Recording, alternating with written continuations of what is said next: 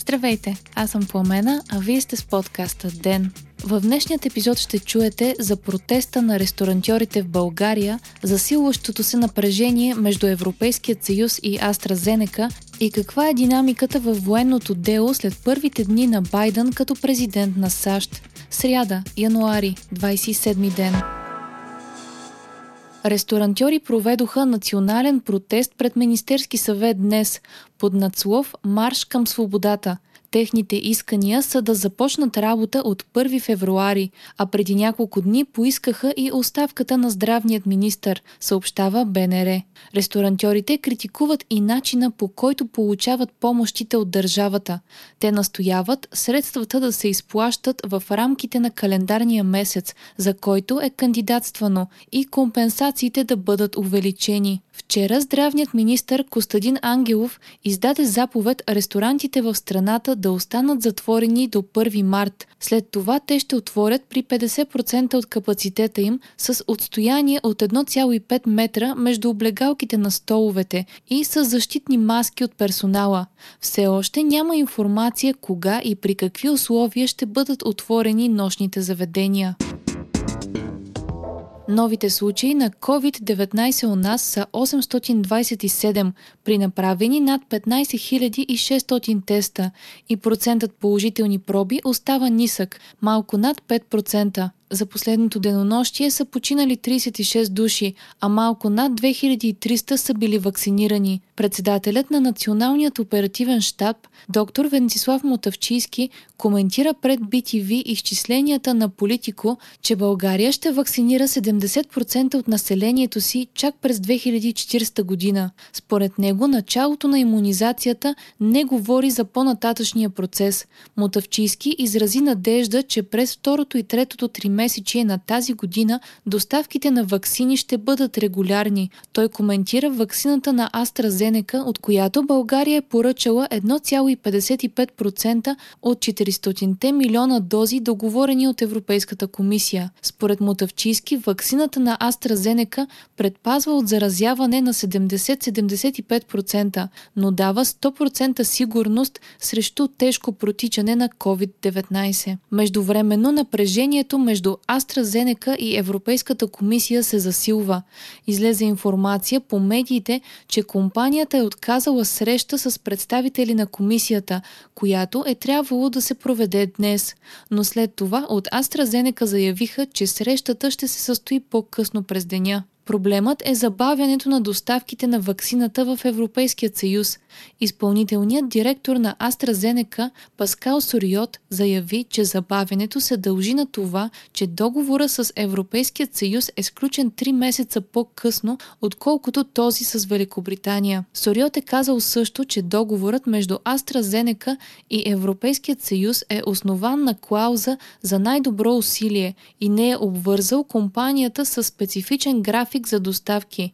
Европейският съюз от своя страна иска AstraZeneca да публикува договора, който са сключили. Стана ясно и, че ваксината им може да получи разрешение за употреба в Европейският съюз само за млади пациенти, тъй като няма достатъчно данни за ефективността и при хора над 65 годишна възраст. Това съобщи ръководителят на Европейската агенция по лекарствата, пише The Guardian. В понеделник германският вестник Handelsblatt публикува статия, твърдяща, че ваксината на AstraZeneca има ефективност от 8% при хора над 65 годишна възраст. Производителите и екипът учени от Оксфорд, работили по ваксината, опровергаха тези твърдения и заявиха, че имунният отговор при по-младите и при по-възрастните пациенти е бил сходен.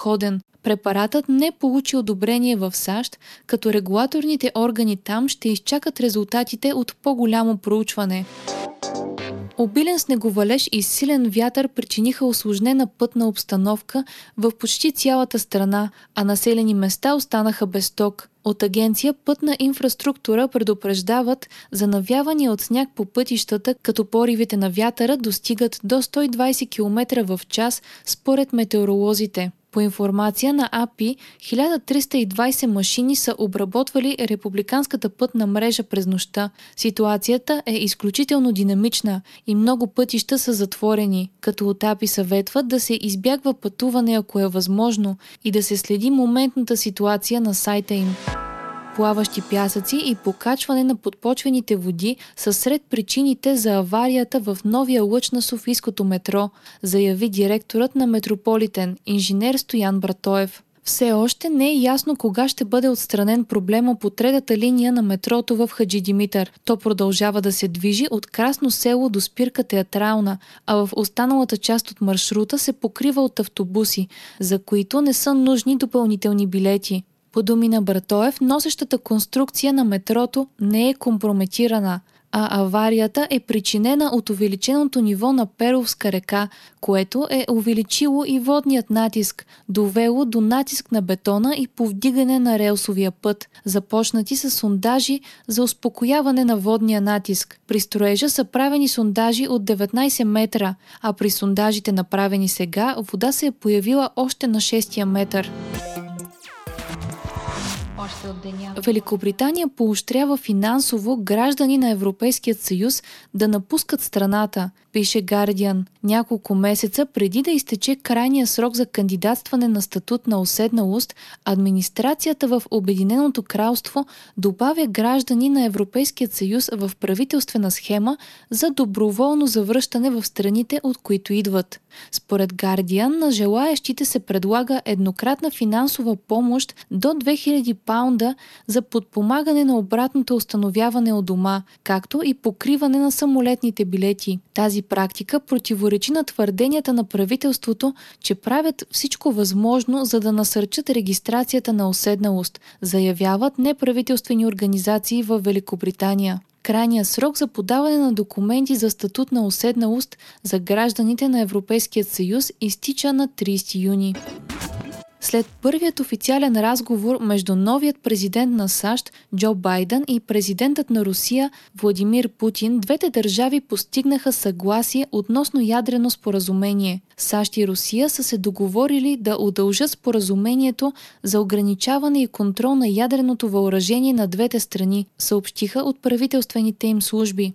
Става въпрос за договора Нов старт, който е подписан през 2010 година и забранява разполагането на повече от 1550 стратегически ядрени бойни глави от двете държави. Споразумението регулира и броя на ракетите и бомбандировачите. От друга страна, топ-генералът на Израел е заявил вчера, че страната подновява военните си планове срещу Иран, съобщава Reuters, както и че завръщане от страна на САЩ към ядреното споразумение с Иран от 2015 година би било грешка. Според анализатори, това изказване е ясен сигнал към президента на САЩ Джо Байден да бъде много внимателен в дипломатическите си отношения с Иран. Досегашният президент на щатите Доналд Тръмп напусна ядреното споразумение с Иран през 2018 година, ход който беше добре посрещнат в Израел.